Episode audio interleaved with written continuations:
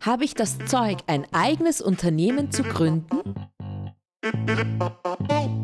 Wenn du dir diese Frage schon einmal gestellt hast, dann bist du hier richtig.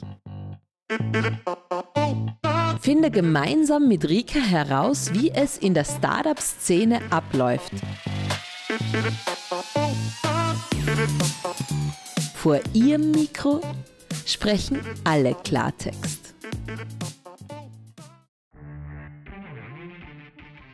Aber warum eigentlich? Na, ganz einfach. Ich lade mir Persönlichkeiten der Startup-Szene ein, um bestens vorbereitet meine eigene Startup-Reise zu starten. Hierfür möchte ich anhand von wahren Gründerinnen und Gründergeschichten erfahren, was Unternehmertum bedeutet, wie Gründen funktioniert und ob ich das Zeug dazu habe. Ali Malocci war schon mit 18 Jahren eines bewusst. Ich werde nicht das machen, was ich in all meinen Ferialjobs bei den Leuten erlebt habe, die Montag sagen, er muss in die Arbeit und Freitag sich aufs Wochenende freuen. Ich habe immer gesagt, ich möchte ein Leben haben, wo ich mir am Montag denke, endlich geht's los.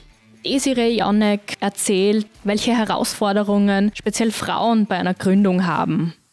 Und sie haben kein Funding, keine Finanzierung bekommen von den Investoren mit der Begründung, es sei ein Nischenprodukt, was sich eben nur an Frauen richte. Also Frauen sind eine Nische, aha, mhm. das ist zwar 50 Prozent der Gesellschaft, aber okay. Der Head of Startups, Cambis, weiß ganz genau, worauf es ankommt. Grundsätzlich hat jeder hier und da auf alle Fälle das Potenzial, unternehmerisch aktiv zu sein. Das kann jetzt sein, dass ich mein eigenes Unternehmen gründe. Es kann aber auch sein, dass ich in einem Unternehmen bin und dort einfach unternehmerisch agiere. Und dann das halt nicht aufgeben.